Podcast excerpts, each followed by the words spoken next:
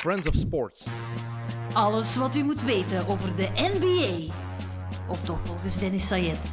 Welkom bij XNO's. Damn! What you heard is what you hearing. What you hearing? It's what you hearing. Listen. It's what you hearing. Listen. It's what you hearing. Listen. Welkom bij XNO's allemaal. Het is maandagavond 27 januari en ik ga meteen heel eerlijk zijn. Ik heb eigenlijk totaal geen idee hoe ik eh, hier aan moet beginnen. Thomas van de Spiegel zit bij mij en dat is natuurlijk om over Kobe Bryant te praten. Kobe Bryant gisterenavond, zondagavond, op amper 41-jarige leeftijd overleden na een helikoptercrash. Ehm, ik ben er 24 uur later, Thomas, nog altijd niet goed van. Ik weet niet hoe ik daarmee moet omgaan. Heel raar gevoel, want ik heb hem nooit persoonlijk gekend natuurlijk. En toch heeft dat een gigantische impact. Hetzelfde eigenlijk bij mij. Ehm, ja, je kan het bijna niet, je houdt bijna niet voor mogelijk dat zoiets toch impact op je kan hebben, ook al ken je iemand niet persoonlijk. Eh, maar het bewijst natuurlijk ook hoezeer Kobe eigenlijk eh, het pure basketbal oversteeg en Mhm. veel meer was dan eh, een ex-basketbalspeler. Eh, maar heel vreemd is natuurlijk ook te maken met de dramatische realiteit van een helikoptercrash samen met je dochter. Mhm. Ehm, ja, dat, dat is iets dat niemand onberoerd laat en ik denk dat dat er ook wel een stukje mee te maken heeft. En ik ben nog, ik was nog ineens een superfan of echt een fan van Ik Kobe. wel, en dan, je, maar dan, ja. en toch komt dit zo hard aan. Ergens ook Ja. omdat je denkt bij zo'n mensen, bij zo'n supersterren, dat die onsterfelijk zijn. Je weet dat dat niet waar is, maar in je achterhoofd, zeker als ze nog maar 41 zijn, dan denk je niet dat daar iets mee gaat gebeuren. Dat is zo Ja, algemene aanname. Die supersterren, daar zal het wel goed mee komen. En ik denk dat er ook mee te maken heeft natuurlijk. Hè. Wij schelen enige jaren, hè. je zou het niet zeggen, maar dat is wel zo. Ehm, maar hij heeft wel een groot stuk van wie we zijn. Hè. We zijn eh, geobsedeerd door basketbal al onze hele leven. En eh, hij heeft toch een stuk mee ons geïnspireerd, Mm. mee bepaald wie wij zijn en hoe we naar basketbal kijken vandaag. Dus in ons onderbewust is hij er altijd geweest en gingen we ervan uit dat hij er ook al, hij zal er ook altijd blijven. Maar dan word je plots geconfronteerd toch wel met een, eh, een zeer vreemd gegeven op zondagavond dat je niet goed weet Mhm. hoe je ermee om moet gaan. Je had niet gedacht dat Bill Russell langer ging leven dan Kobe Bryant. Om het even heel nee. simpel te zeggen. Nee, maar ook zelfs, eh, ik had het vandaag met, met een vriend over Michael Jordan. Michael Jordan is in de tweede helft van, van de ja, is niet in topconditie, is eh, meer dan 55 ondertussen. mhm. Ehm, zou je nog kunnen zeggen van dat hem iets overkomt? Ja, daar moeten we mee dealen. Maar toch niet, toch niet Kobe. Eh, de meest onthechte van alle basketbalspelers, waar we toch ook allemaal na zijn carrière naar opkeken. Absoluut. Eh, we gaan zo verder praten. Ehm, daar straks was het Voet vooruit, opname van ons online programma. We hebben dat wat anders aangepakt eh, met een soort introotje monoloog. Ehm, we hebben die aangepast voor de XNO's podcast. Dus die gaan we even voorlezen voor we daar eh, verder over gaan praten. Kobe Bryant mag toch wel even geschetst worden, natuurlijk. Hè. Eh, we hebben afscheid moeten nemen van een icoon, van een ware sportlegende. Kobe Bean Bryant. Amper 41 jaar en omgekomen in een helikoptercrash. King Kobe, Showboat, Vino of gewoon Black Mamba. Hij is een van de allerbeste die ooit een basketbal in zijn handen heeft gehad. 20 jaar bij de LA Lakers, vijf keer NBA-kampioen, twee keer Finals MVP, 18-voudig All-Star en één keer MVP van de league. Een speler die niemand onberoerd liet. Je hield van hem of je haatte hem. Maar iedereen had er wel tonnen respect voor. Hij was de guy you love to hate en ook de gast die je automatisch angst inboezemde als je tegen hem supporterde. Gewoon omdat hij zo goed was.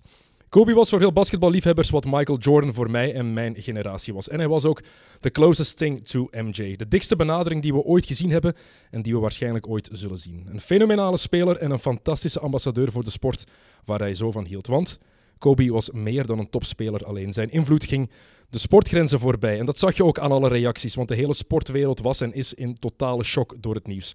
Van golfer Tiger Woods tot Nick Kyrgios, tot Kim Kleisters, tot Neymar Jr.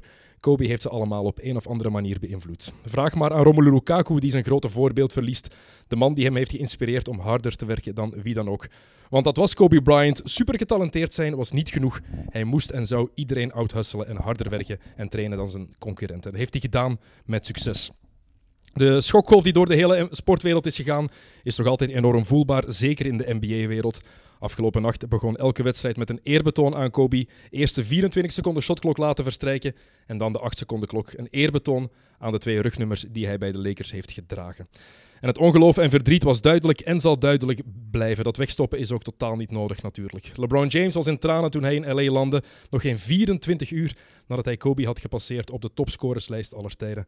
En voor de spelers die gisteravond moesten spelen, werd het extra emotioneel natuurlijk. De Black Mamba was overal, zal overal blijven. Net zoals zijn dochter Gigi, de troonopvolgster, amper 13 jaar en mee verongelukt met haar vader. Kobe Bryant laat een vrouw en drie dochters na en een basketbalwereld die in rouw is. 26 januari 2020, een datum die geen enkele basketballer ooit zal vergeten. De droevigste dag in de geschiedenis van de NBA. En ik denk dat dat klopt. Ik denk dat dat klopt, dat laatste. Ehm, de droevigste dag in de geschiedenis van de NBA. Ehm, hiervoor was dat, om het dan even zo te rangschikken, dat is belachelijk, maar je weet wat ik bedoel, was dat de aankondiging van het HIV-virus van Magic Johnson, omdat dat toen nog echt een doodsvonnis was. We weten nu dat hij daar gelukkig mee heeft kunnen leven, maar ik denk niet dat de NBA al zo'n dag als gisteren heeft meegemaakt. Nee, totaal niet. En, en je merkte ook dat ze er totaal niet op voorbereid waren. Ehm, ik zat ook te wachten eigenlijk hè, op de Sunday Night Game. Ik zat thuis in mijn zetel Mhm. eh, te wachten en ik vroeg me echt af van hoe gaan die daarmee omgaan? Gaan die wel willen spelen? En je merkte ook dat er een heel rare sfeer heerste gedurende die wedstrijd. Niemand was eigenlijk bezig met het resultaat. Met- cares. ja, Nee. niemand was daarmee bezig. Dus het was eh, denk ik een heel moeilijke beslissing dat die wedstrijden op dat moment moesten beginnen. En heel wat emotionele spelers ook gezien. Ook wat, heel wat mooie eerbetonen. Trey Young, die voor een keer met nummer 8 gespeeld heeft in plaats van met nummer 11. Ik vond het heel mooi hoe ze aan al die matchen begonnen. Eerste 24 seconden klok laten aflopen, dan de 8 seconden klok. En ja, toepasselijker kan dat niet zijn voor Kobe. Nee, dat is waar. Tegelijkertijd, ja, eh, iedereen wil zijn verdriet op een bepaalde manier uiten op dat moment. En, en, en dan zoek je naar manieren. Maar op zich verandert het eigenlijk niks meer aan de situatie. En, en, en, en moet de NBA ook verder en moet ze nu gaan beslissen wat ze met het All-Star Weekend hebben. Men is nu al aan het nadenken van hoe gaat men het eerbetoon organiseren tijdens het All-Star Weekend. Er waren ook Grammys gisteren. Dat was ook in een heel andere sfeer. In het Staples Ja, Center. Ja. Komt er ook nog eens bij. Hè? Echt In- in zijn ja. zaal, in Kobe zijn huis. in een heel andere sfeer. Ehm, dan dat het normaal doorgaat. Dus eh, ja, het was wel een eh, bevreemdende avond. Eh, eerbetoon tijdens het All-Star Game. Heel wat ideeën natuurlijk die al naar voren zijn gegooid. Wat ik al vaak gehoord heb van heel wat mensen is de ene ploeg met nummer 8 laten spelen, de andere met nummer 24. Ja, ik denk Waarom niet? Inderdaad, waarom niet? Die, die, die rugnummers spelen toch totaal geen rol in het All-Star Game. Dus waarom niet? Dus geen, geen eerbetoon kan groot genoeg zijn. Ik hoorde ook een mooi verhaal van een bloemist in, ehm, in Los Angeles die al de bloemen gratis weggaf om ze aan het, eh, aan het Staples Center te gaan, eh, te gaan plaatsen. Want this is LA en Kobe Mm. was LA. Dus je voelt dat, eh, dat die hele stad, waar hij toch twintig jaar onderdeel van geweest is en die hij mee bepaald heeft, dat hij, dat hij mee in rouw is. Of hij nu de beste Laker aller tijden is, dat is ergens subjectief. Sommigen zeggen Magic, dan kan je Kareem zeggen. De Lakers hebben zoveel topspelers gehad dat dat heel moeilijk is. Maar ik denk niet dat er een populairdere Lakers-speler is geweest dan Kobe Bryant. Magic Johnson komt waarschijnlijk in de buurt. Ja, Kobe ook- heeft er 20 jaar gezeten. Het is ook een ander tijdperk, ehm, maar laat ons zeggen dat hij toch wel de meest invloedrijke Laker uit de geschiedenis eh, op een bepaalde manier geweest is. Ook omdat hij eh, ook naast het terrein eh, een bepaalde impact heeft gehad en dat hij een hele generatie, en dat heeft ook te maken natuurlijk met de moderne manieren van communiceren, maar heeft een hele generatie mee vormgegeven en mee, mee geïnspireerd. Bill Simmons zei dat heel mooi over wat je nu zegt Ja. over die generatie ook. Hij is helemaal meegegroeid met de start van het internet. Gedraft in 1996, toen het internet eigenlijk nog ja, in zijn kinderschoenen stond, zeg maar. En is helemaal mee geëvolueerd. Facebook is daarbij gekomen. Eh, Twitter is erbij gekomen. Instagram is daarbij gekomen. Ik zei Tinder, ja. Is er ook bij gekomen. Daar zal hij zelf geen last van gehad hebben. Eh, maar is helemaal meegegroeid zo met het internet, met de sociale media. En je kan Kobe zijn carrière daar perfect mee gelijk zetten. Ja, nee, dat, dat is zo. En hij, heeft daar ook altijd op een zeer waardige manier toch mee omgesprongen. Hij heeft, eh, wat ik enorm bewonderde aan Kobe is dat hij, hij, hij sprak alleen als hij iets te zeggen had. Ehm, was het over basketbal, was het niet over basketbal, maar het was niet iemand ehm, die zichzelf graag hoorde babbelen en die, die communiceerde om te communiceren. Of die zodanig bezig was met de lifestyle en met, met zijn imago, dat hij het gevoel had van ik moet alle dagen iets zeggen. Bij Kobe had hij het gevoel als hij iets zegt, het was relevant. Op een positieve, soms op een negatieve manier, maar het was wel altijd relevant. Wat Zeker in het tweede deel van zijn carrière, want we hebben verschillende Kobe's gezien. De Kobe die 17, 18 jaar was toen hij de NBA binnenkwam, ja, het was letterlijk nog een kind. Hm. Kan je niet vergelijken met de Kobe die zijn tweede titel won, dus zijn vijfde titel won bijvoorbeeld tegen de Celtics. Het was een totaal andere mens Nee, en kan geworden. je ook niet vergelijken met de Kobe eh, als ex-speler, Mhm. die een bepaalde Die veel zachter geworden was. Zachter eh, en die een bepaalde rust uitstraalde die hij niet had eh, toen hij wel nog speelde. Dus dat is waar, maar dat is na- denk ik normaal. Hè. Als je naar jezelf kijkt ook. Eh, op 20 jaar, 20 jaar evolueert een mens eh, Mhm. heel erg. En, en, als je terugkijkt naar je jonge zelf, dat geldt voor iedereen. En dat is het ding Eh, wat Kobe nog extra speciaal maakt voor heel veel basketballiefhebbers. Net zoals met LeBron James. We hebben hem zien opgroeien. Letterlijk. We hebben vanaf zijn zeventiende hebben hem in de NBA gezien. Is gedraft als high school kid in 96. En we hebben hem gewoon compleet kunnen volgen. Tot eigenlijk aan zijn dood. Want we wisten allemaal perfect waar Kobe nog mee bezig was. Zelfs tot gisteren. Ja, ja het is zo. Eh, met LeBron James en, en, en het bloemetjes naar elkaar gooien, hoe goed ze elkaar wel niet vonden. Dus eh, nee, dat klopt. Dat is absoluut waar. En dat is ook de reden dat het zoveel mensen beroert. Uh, daarnaast heb je natuurlijk het gegeven dat het uh, een sportoverschrijdend figuur was. Hè. ik maakte voor de journaals ook de vergelijking Ronaldo-Messi. Zo moet je het echt zien. Iedereen die een beetje van basketbal houdt of kent of ja, dat, is vergelijkbaar met, met een voetbalfan die Ronaldo of Messi zou verliezen. Zo'n iconisch figuur waar iedereen ook tijdens zijn carrière wel, wel, een mening over had. Daar hebben we het er net even over gehad. Hè. Je was voor of tegen hem. Um, maar daardoor raakt hij ook veel mensen. Het is een van de meest polariserende NBA-spelers die er ooit geweest zijn, denk ik. Als je, je kon niet gewoon neutraal over Kobe zijn. Ofwel was je helemaal voor, ofwel was je tegen. Maar wat iedereen wel had, is dat je, iedereen had respect voor hem. Zelfs al haatte je Kobe, al was je echt tegen de Lakers, en ja, Kobe, je kon niet anders dan hem respecteren, gewoon omdat hij, omdat hij zo verdomd goed was. Ja, enerzijds en anderzijds omdat hij gewoon de hardst werkende mm basketbalspeler op de planeet was, ehm, die constant zijn, zijn game wilde, wilde verbeteren, die nooit tevreden was over zichzelf. En hij was ook wel niet altijd heel erg geliefd uh, binnen het team, omdat hij de lat ook even hoog legde voor iedereen rondom hem. Hij ging ervan uit, als ik zo hard werk, moet iedereen dat doen. En dat werkte niet altijd. Uiteindelijk het spanningsveld met Shaq had ook een stuk daarmee te maken. Hè. Shaq was een, een, een, kind die zich vooral wilde amuseren. En Kobe was enkel bezig met uh, we moeten winnen, winnen, winnen en we moeten beter worden. En, en, en dat spanningsveld is er ook altijd geweest. Ook al zeiden ze heel vaak van uh, we zien elkaar graag. Het was, toch, was toch een bepaalde vorm van die gasten in die periode hebben ze elkaar letterlijk gehaat. Moet je niet overliegen, dat weet iedereen. Dat is gewoon zo. En wat de frustratie van Kobe was bij Shaq, was hij zag het talent van Shaquille O'Neal. Hij wist dat dat de meest onstopbare speler ooit was. Maar die wilde niet zo hard werken als Kobe ervoor werkte. En op dat vlak was hij hetzelfde als Michael Jordan, hè, die ingesteldheid. Ik ga er helemaal voor. Ik ben een perfectionist. Dus iedereen in mijn ploeg moet dat ook zijn.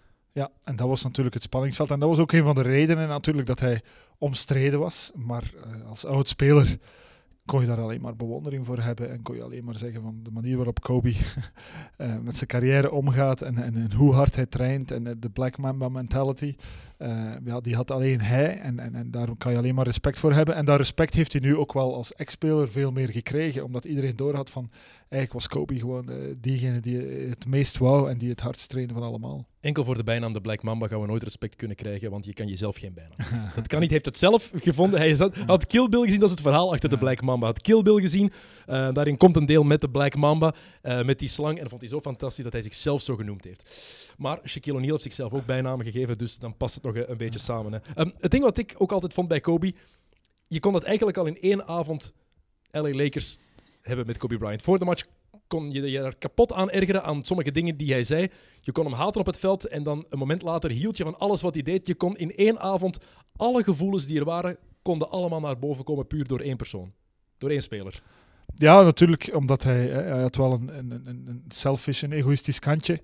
dat is, dat, uh, en dat is misschien een understatement, uh, maar dat had ook gewoon met zijn winnaarsmentaliteit een stuk te maken. Dat hij dacht van, ik moet het hier forceren heel vaak. Dus in een wedstrijd kon je een, een Kobe zien inderdaad, waar je heel erg aan ergerde maar tegelijkertijd kon het ook betekenen dat hij het laatste kwart gewoon de wedstrijd volledig in handen nam en, en, en iedereen naar huis speelde en ervoor zorgde dat de Lakers wonnen. Dus we mogen niet vergeten, en ook al zijn er drie met check, maar hij heeft toch vijf ringen. En we mogen wel zeggen, hij benaderde Jordan het meest van allemaal, maar ook op het vlak van ringen benaderde Jordan het meest van allemaal. En, en we mogen LeBron nu zo fantastisch vinden, en daar moeten we straks misschien nog even over hebben, de vergelijking met LeBron.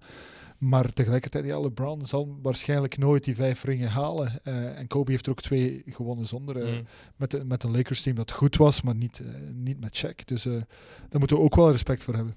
wat mij ook altijd heel hard opvalt bij Kobe Bryant, is hoe alle andere basketbalspelers over hem praten. En dat is misschien eigenlijk nog het, misschien wel het belangrijkste. Want iedereen die tegen Kobe gespeeld heeft of met hem gespeeld heeft, kan alleen maar zeggen hoe fantastisch Kobe is, hoe goed die gast is. Je hebt nog nooit zelfs al was de band met een bepaalde speler niet goed, je hebt nooit iemand horen zeggen: ah, Kobe is wel een goede basketter. Maar nee, iedereen was alleen maar altijd lovend over Kobe. Dat, dat zegt toch veel dat alle andere spelers zoiets Ja, hebben. meestal zegt men van de doden niks dan goeds, maar, maar het was ook al ervoor dat men Tuurlijk. met heel veel respect altijd over Kobe sprak. Ehm, maar ik denk dat dat ook te maken heeft met een bepaalde vorm van bewondering. Hè. Wat ik daarnet zei, dat onthechten. Eh, Kobe sprak alleen maar als hij iets te zeggen had, maar Kobe was ook diegene die eh, een heel aantal talen sprak. Die, die een heel eh, open mind had naar de rest van de wereld, wat niet altijd het geval is bij, bij spelers. Zeker de Amerikaanse spelers in de NBA hebben dat Ehm, vaker niet, hè, omdat zij heel erg gefocust zijn op, op, op, op het, op het NBA-speler zijn. Kobe is natuurlijk een, donkere jongen die opgegroeid is in Italië. Zijn vader speelde daar professioneel.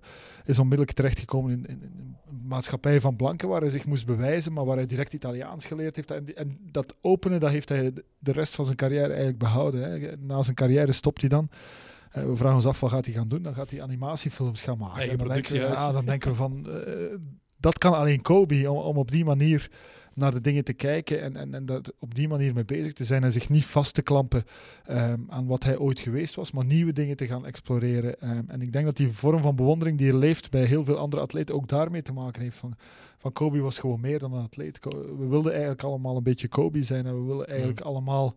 eh, Hij wilde ook niet zomaar een analist zijn. Als hij het maakte, dan was het, waren het die specials die hij voor ESPN maakte. Eh, het, was al, het was niet zomaar Kobe die even in de studio gaat zitten en mee gaat praten. Hij wou altijd iets speciaals doen. Was als speler zo.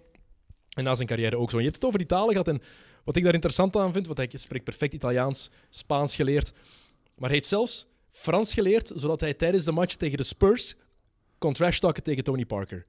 En dat zegt eigenlijk alles van over Kobe Bryant, die een taal gaat leren, zodat hij gewoon iemand kan uitschelden tijdens een wedstrijd. En zo een mentaal voor, voordeel haalt ten opzichte van een rechtstreekse rivaal. Eh, dat is fantastisch. Een paar weken geleden, Doncic eh, geeft een inboundspas. Hè. Doncic, de nieuwe grote ster eh, aan het basketbalfirmament, geeft een inboundspas eh, in het Staples Center hè, aan de zijlijn. En hij hoort iemand die, die hem in het Servo-Kroatisch, want Doncic is eigenlijk een Sloveen, maar spreekt van thuis uit Servo-Kroatisch.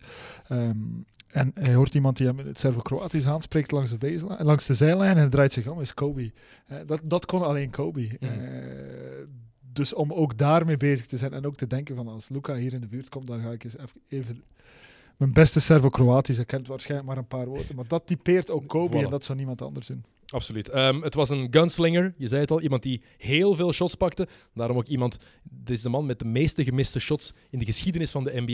Eh, dat is Kobe Bryant, 20 jaar natuurlijk ook wel. Maar had die mentaliteit, he wanted to rip your heart out. En dat was echt Kobe. Hij wilde je letterlijk verpletteren. En dat had hij gelijk met Michael Jordan. Daarom is die vergelijking vooral zo groot. Want we hebben het over het stilistische. Als je kijkt naar Michael Jordan en naar Kobe Bryant, het is bijna een kopie. Het is straf dat iemand erin geslaagd is om letterlijk een stijl zo te kunnen kopiëren. Want dat is onmogelijk. Hè. Je kan niet aan een voetballer van acht jaar nu zeggen: jij gaat nu naar Messi kijken en je gaat binnen twintig jaar exact zo bewegen.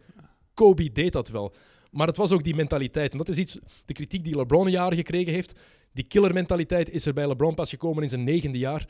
Kobe had die killermentaliteit al toen hij gedraft werd door de Charlotte. Hornets. Kobe heeft hij ook met de paplepel meegekregen natuurlijk. Hè. Als je zoon bent van een, van een succesvol professioneel basketballer, dan krijg je wel Maar het was Die extreem drive om Kobe. te hè. winnen Het was mee. toch extreem. Maar hij kon echt niet tegen zijn verlies. Ehm, Jordan kopiëren, ja, dat is natuurlijk niet zo evident. Hij was wel begiftigd met, met hetzelfde lichaam eigenlijk, dat moeten we wel zeggen. Exact hetzelfde, Exact, exact dezelfde lengte, exact hetzelfde bodytype. Misschien iets vrijler dan Jordan, maar als je naar college tapes kijkt van Jordan, die was eigenlijk ook frail eh, bij North Carolina. Dus eh, dat heeft wel geholpen, maar, maar laat ons eerlijk zijn. Hij heeft die gewoon gekopieerd. Hij heeft daar uren en uren, jaren en jaren op getraind Het voetenwerk, vooral die kleine om dingen, niet per se. exact Ja. om exact diezelfde moves van Michael Jordan eh, te kunnen gebruiken. Omdat hij ook wist van als ik die aan mijn, aan mijn, aan mijn, aan mijn skills toevoeg, eh, ja, dan, dan, dan kan ik een van de meest onstopbare spelers worden uit de geschiedenis. Je haalde, de, je haalde daar net al de vergelijking ook aan met Cristiano Ronaldo. En ik vind dat misschien wel de beste voetbalvergelijking. Want Ronaldo staat ook bekend als de hardste werker in het internationale voetbal. Als een ploegmaat die zeggen, als we eens naar Ronaldo thuis gaan, moeten we uren trainen. Ja, bij Kobe was dat net hetzelfde. Hè. Eh, dat is ook de reden dat hij trouwens die helikopters is beginnen pakken. Doet het al tientallen jaren. En het was omdat hij de files in L.A. wilde vermijden. Dat is een hel daar.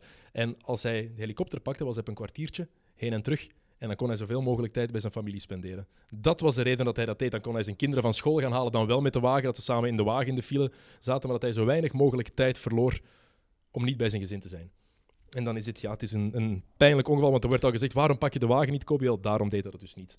om geen uren te verliezen en zoveel mogelijk tijd te hebben eh, bij zijn eh, familie. Ehm, Kobe Bryant, het zelfvertrouwen vind ik heel belangrijk. We hebben het al over het harde werken gehad, maar dat zelfvertrouwen. Hij heeft, toen hij gedraft werd, zelf zijn weg naar de Lakers geforceerd. Het was niet alleen de Hornets, het verhaal is een beetje gecreëerd. Het is Kobe die daarvoor gezorgd heeft.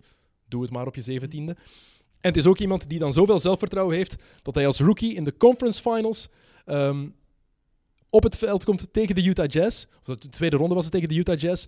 En ervoor kiest om in het vierde kwart, als het op, op aankomt en in overtime, gewoon die drie punters te pakken die nodig zijn. Hij heeft vier airballs gegooid toen op een rij. Vier airballs. En heeft zich er geen zak van aangetrokken. En Shaq zegt altijd, toen wist ik, oeh, that's gonna be a great one. Omdat hij zich er niks van aantrok. Vier airballs, ja, next play. Ja, nee, maar dat was Kobe. Hè. Eh, ehm, jij begint over de begindagen eh, van zijn carrière, eerste jaar playoffs. We moeten het misschien ook even over zijn laatste wedstrijd hebben. Ehm 50 shots. 50 shots, maar ook 60 punten. Ja. Ehm, omdat hij ook iets had van, als ik vertrek, dan ga ik niet zomaar vertrekken. Eh, Hij kwam uit een heel lange blessure, jaar uit geweest met een Achillesblessure waarvan iedereen zei van, die komt nooit meer terug. Eh, 37 jaar, een jaar revalideren. Eh, wij zeiden toen ook van, die haalt nooit meer niveau. En hij had het heel moeilijk tot zijn laatste wedstrijd. En toen plots ehm, ja, lukte alles weer in dat vierde kwart. En, en, en, en wint hij op zijn eentje die wedstrijd, scoort 60 punten. 60 en geeft een, eh, geeft een afs- afscheidsspeech in de middencirkel. En een uh, mic drop, Mamba out. hè. En als je Barack Obama inspireert, Ja. dan zegt dat veel over. We hadden het over het grensoverschrijdende. Wel, kijk, dat zegt alles over, eh, over de Ja. impact die Kobe ook gehad heeft. Ja. Buiten het basketbal. Ja. Ehm, het zelfvertrouwen op jonge leeftijd. Zijn echte doorbraak was Game 4 in de finals tegen Indiana 2000. Shaquille O'Neal uit met foutenlast. Kobe die overneemt. Dat was het eerste echte. Hier is Kobe Bryant moment. Dat hij overnam op een belangrijke, in een belangrijke fase. De titel mee gewonnen was toen, wat is het? Nog net geen 22 jaar. Eerste titel al. Vergeten we soms hoe jong hij toen was toen hij zijn eerste titel won. Ehm, en ik denk, een andere ding dat je niet mogen vergeten. Een paar dingen. Eén, heel rancuneus iemand. Tenminste, net zoals Michael Jordan was. Schop tegen zijn schenen en je krijgt er 60 in je, in je bak. Ehm, en iemand die heel veel gedaan heeft voor de huidige generatie toppers. Eigenlijk de vorige generatie toppers. Denk aan de Olympische Spelen in 2008. Dwayne Wade, Chris Bosh, Dwight Howard, LeBron James, Chris Paul. Hebben allemaal de beste seizoenen van de beste jaren gehad net na die Olympische Spelen. En ik denk dat Kobe daar een hele grote rol gespeeld heeft in hoe hij die, die gasten heeft begeleid. Ja, dat moeten we hem ook wel meegeven. Team USA vond hij zeer belangrijk. Eh, in tegenstelling tot bijvoorbeeld de huidige generatie die daar anders mee omspringt. Kobe vond eh, het nationaal team, hij vond een enorme eer om voor de USA te spelen. Dus heeft twee Olympische Spelen goud gewonnen, maar heeft ook veel meer, hij heeft de WK's gespeeld. Dus hij, hij vond dat zeer belangrijk. En ik denk dat dat er hem ook om ging van aan de rest van de wereld ook eens te tonen eh, waarvoor hij stond. Want dan kreeg hij plots een andere een ander playing field. Hè. En dan ging hij naar China. Hij was nu ambassadeur trouwens eh, van het eh, laatste WK. Dat deed hij ook dan nog. Hè, omdat hij het gevoel had van ik kan ook Kobe Bryant uitdragen naar, eh, naar, meer, dan enkele, naar meer dan enkel de NBA. En ik denk dat hij inderdaad voor al die mannen een enorm voorbeeld, enorm inspirerend geweest is. Net als hij dat voor ons geweest is. Iedereen heeft met Kobe's aan zijn voeten gespeeld. Hè. Eerst had je de Jordans, dan waren de, de Kobe's, die trouwens super comfortabel waren. Ik heb er zelf Ik heb er, ik heb er nooit mee gespeeld. ja, ik heb er jaren mee gespeeld. eh. Mijn, mijn, mijn broer, heel veel vrienden ook. Als je eenmaal begint met Jordan te spelen, is het moeilijk om ervan af te stappen daarom. Maar ja, het zijn, ik, vind het ik vond het raar dat hij met van die lage speelde. Hij is de eerste die echt met die lage basketters is begonnen. Hè? Ik denk Ja. niet dat er iemand anders was die daar al mee speelde Die voor hij laag startte. Ja? Ik voelde me daar super comfortabel bij, dus ik, ik ben daar dan ook mee beginnen spelen. Ik heb daar ook jaren op gespeeld. Dus ja, je wordt daar gewoon groot mee en dat wordt bijna eh, een onderdeel van jezelf als je, als je elke dag op Kobe speelt. Tegen mij wordt dan gezegd, omdat ik vaak kritisch ben geweest voor Kobe Bryant, "Ah, nu ineens wel. Nee, het staat los van alles. het is niet omdat je kritisch bent voor iemand en je nooit een grote fan bent geweest, dat je obje- objectief niet kan zien hoe geweldig iemand is. Anders zet je hem niet in je top 10, top 15 aller tijden. En sowieso, dit is gewoon een menselijk drama. Hm. Gast is 41 jaar. Ehm, mijn vader is overleden toen hij 43 was. Dan weet je, die gasten hebben nog een compleet tweede leven voor zich. En dan, dan komt dat bij mij bijvoorbeeld persoonlijk wel extra aan. En dan bedenk je, zijn vrouw is daar nu alleen met twee heel kleine kinderen. Een, een, een dochtertje van zeven maanden oud. Ehm, dit is zoveel meer dan enkel een drama voor de NBA. Ehm, en ik denk dat dat echt nog gaat nazinderen in LA. Want in LA was hij ook meer dan enkel Kobe Bryant, de basketbalspeler. Kobe Bryant en Los Angeles waren twee synoniemen geworden. Ja, sowieso. En, en, en wat, je, wat je daar zegt klopt helemaal. Hè. Eh, wat het ook extra moeilijk maakt, denk ik, voor iedereen is het feit dat Gigi erbij was. Ja. Eh, Want iedereen heeft wel kinderen. Ik heb ook een dochter van tien, dus je relateert daar veel makkelijker mee. En, en dat vind je misschien nog een groter drama dan enkel het feit dat je, dat, dat je een ster verliest. Dus sowieso gaat het, eh, het gaat verder dan de basketballer Kobe Bryant. Het gaat vooral over eh, wat voor drama dit, dit is. Ja, er zaten ook nog andere mensen aan boord van Tuurlijk. die helikopter. En Negen- dat is, eh, negen- minstens, ja, dat is minstens even, even dramatisch, dus klopt. Ehm, ik ben in elk geval van plan. Ik heb nog de Pontel VHS-cassette van zijn eh, 81 punten tegen Toronto. Ja, 81, Eh, ik 2006. heb die ergens in de kelder in een kartonnen doos zitten. Ik heb daar ook nog een VHS-recorder eh, staan. Dus ik ga sowieso eh, die vanavond of morgen nog eens terug aansluiten. En in eh, heel slechte kwaliteit naar die wedstrijd die ik toen speciaal besteld heb. ehm, toch nog eens opnieuw kijken om te genieten van Kobe Ja, Bryant. ik heb de finals van 2000 nog helemaal, zijn eerste titel nog helemaal op cassette staan. Zelf opgenomen toen met Erik Goens en Tony van den Bos als commentatoren, denk ik. Of was het nog Lucien van Kerschaver? Ik weet het niet. Wie het was. Alleszins zeker met Erik. Ik denk dat mijn avond daar ook wel uit gaat bestaan terug. hè. Echt oude Kobe-beelden. Niet, Ja. Ik wil niet de Kobe met nummer 24. Vanavond is het echt young Kobe. The real Kobe. Voilà. Eh, Thomas, eh, oké, in één zin, hoe ga jij Kobe onthouden? Heel moeilijk. Put the spot, één- ik weet het. In één zin. eh, voor mij waren er MJ, MJ en Kobe. En, en iets anders was er niet. Ehm, ik ben niet echt het type dat idolen had. Maar, eh, maar als ik moet kiezen, ja, dan... eh, ik ben eh, als kind geïnspireerd geweest door MJ en als speler door Kobe. Dus ik ga dat zo proberen houden. Dat is heel mooi om het hierbij af te sluiten. Voilà, de XNO's Kobe Special zit erop. Een heel ja, jammerlijk verlies natuurlijk. Kobe Bryant, 41 jaar, veel te jong van ons heen gegaan. En zoals Thomas net zei, die andere slachtoffer, onder andere zijn 13-jarig dochtertje Gigi. Paar van haar ploegmaats mogen we ook eh, alles behalve vergeten. Goed, Thomas, bedankt dat je even tijd kon maken op deze maandagavond. Ik dank u voor het luisteren. Eh, dames en heren, vergeet niet om de podcast van Friends of Sports in de gaten te houden. Er is deze week onder andere nog een extra XNO's, die komt er nog aan. En er is ook Mid-Mid, als ik me niet vergis, wordt die op donderdag opgenomen. Dus voor een keer niet op dinsdag, maar vergeet dat zeker niet. En als je nog niet geabonneerd bent, abonneer je op de XNO's podcast via iTunes, via Spotify, waar het ook is. En op de podcast van Friends of Sports. En geef ons ook een rating onderaan, 5 sterren. Dat first we gonna rock, then we gonna roll, then we let it pop, don't let it go. X gon' give it to ya, he gon' give it to ya. X gon' give it to ya, he gon' give it to ya.